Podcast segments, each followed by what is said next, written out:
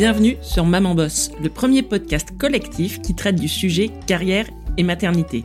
Je m'appelle Marie et j'ai créé ce podcast pour que chaque femme puisse mener librement sa carrière et sa maternité comme elle l'entend. Aujourd'hui, je suis ravie de vous retrouver pour le tout premier épisode de l'année deux mille vingt-trois et il s'agit d'un épisode réponse d'experte. Après une première chronique en début de saison consacrée à la préparation au retour au travail après un congé maternité, aujourd'hui, Amandine Giquel répond à la question « Comment gérer les premiers mois de reprise après son congé maternité ?» S'il y a bien un moment de turbulence dans nos vies de maman bosse, c'est celui-ci. Revenir à sa vie professionnelle après avoir consacré exclusivement ses jours et ses nuits à son bébé pendant plusieurs semaines est une transition complexe, difficile, et un moment où l'on se sent souvent seule et incomprise. Dans cette chronique, vous trouverez des conseils utiles, mais surtout toute la bienveillance nécessaire pour vous accompagner dans cette période de vulnérabilité. Je profite de l'occasion pour vous souhaiter une excellente année deux mille vingt-trois et je laisse la parole à Amandine, coach certifiée spécialisée dans le développement personnel et professionnel des femmes. Bonne écoute!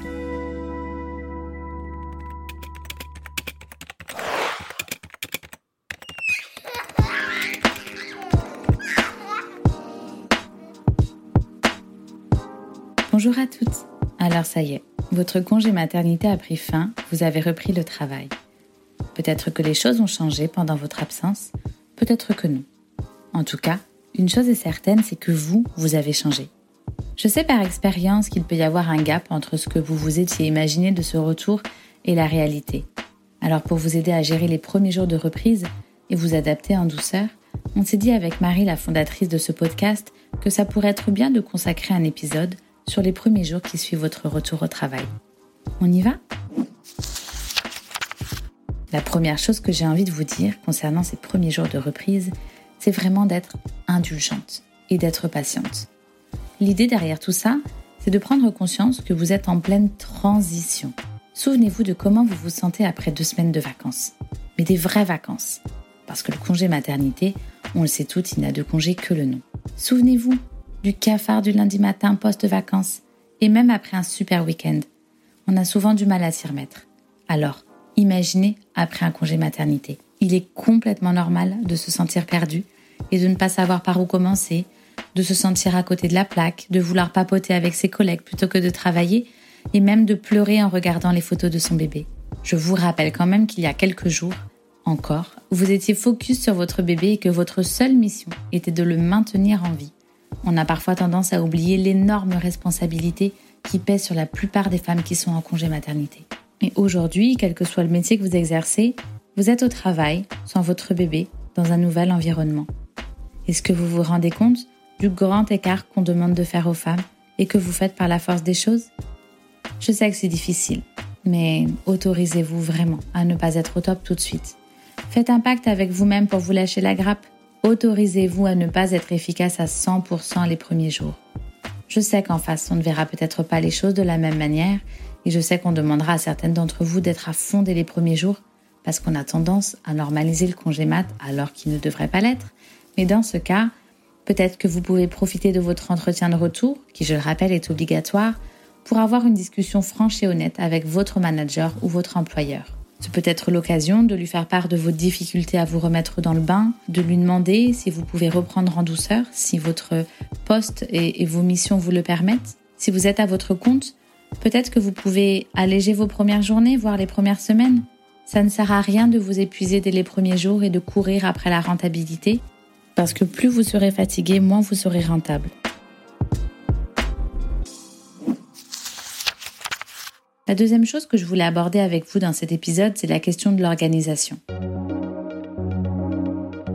Je constate souvent lors de mes séances de coaching que les femmes ont du mal à lâcher prise et que cette difficulté à lâcher prise a des conséquences sur leur organisation au quotidien et sur leur état physique et émotionnel. Si vous avez déjà repris le travail, vous avez dû constater par vous-même que c'est souvent la course le matin et le soir, pour peu que vous ayez plusieurs enfants. Alors là, ça peut vite se transformer en cauchemar. Il n'existe pas de solution miracle qui conviendra à tout le monde. Alors au risque de vous décevoir, je ne vais pas vous donner de recette magique parce que je n'en ai pas. À titre personnel, mon organisation est d'ailleurs plutôt désorganisée.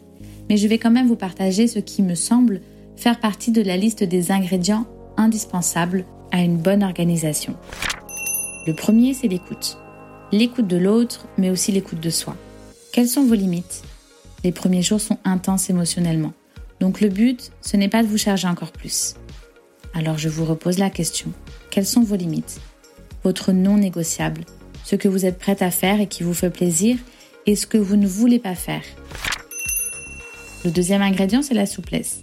Quand on reprend le travail avec des enfants, il faut faire preuve de souplesse, d'adaptabilité. Quand on est salarié, je sais que c'est plus difficile. Mais aujourd'hui, les gens comprennent qu'on puisse avoir des imprévus.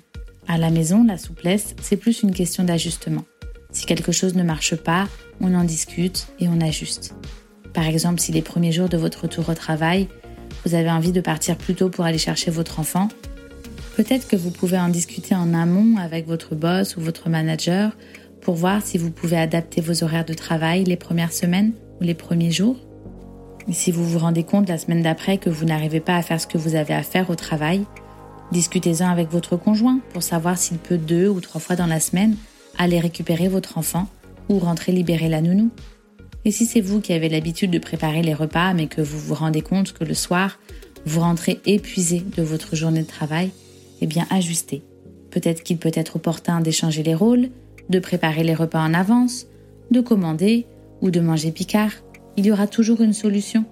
Peut-être qu'elle ne vous conviendra pas, mais c'est temporaire, le temps de trouver votre rythme. Et concernant votre bébé, vous pouvez aussi tout acheter en grande quantité avant la reprise. Les couches, le lait, les petits pots. Si vous allaitez et que vous voulez continuer d'allaiter, essayez de tirer votre lait une à deux fois par semaine avant de reprendre. L'idée est d'avoir un aperçu réaliste de ce à quoi vous attendre. Pour conclure, souvenez-vous que vous êtes en pleine transition.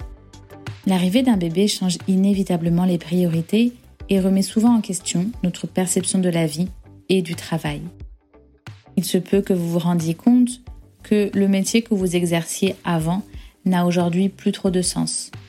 Il se peut aussi que l'environnement de travail dans lequel vous exercez votre métier ne correspond plus trop à vos attentes.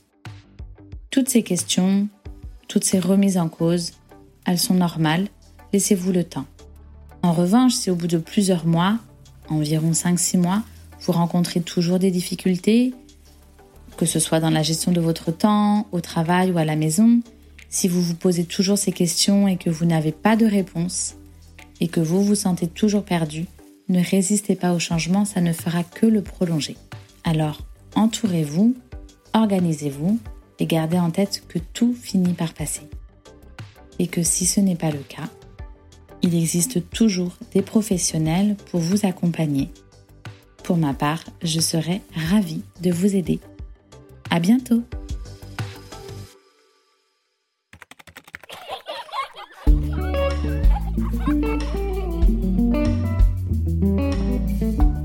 Merci à Amandine pour cette chronique. N'hésitez pas à partager cette ressource utile autour de vous pour aider le plus grand nombre de femmes à vivre au mieux cette période de retour au travail. Et parce que je crois beaucoup à l'entraide, au collectif, j'invite celles d'entre vous qui ont désormais un peu de recul sur cette période à venir raconter leur expérience et partager leur vécu pour aider celles qui sont aujourd'hui en plein dans l'œil du cyclone. Je vous donne rendez-vous sur Instagram, Maman Bosse le podcast, et sur le blog maman bosse point f r. Je vous dis à très vite pour un nouvel épisode et d'ici là, Maman Bosse!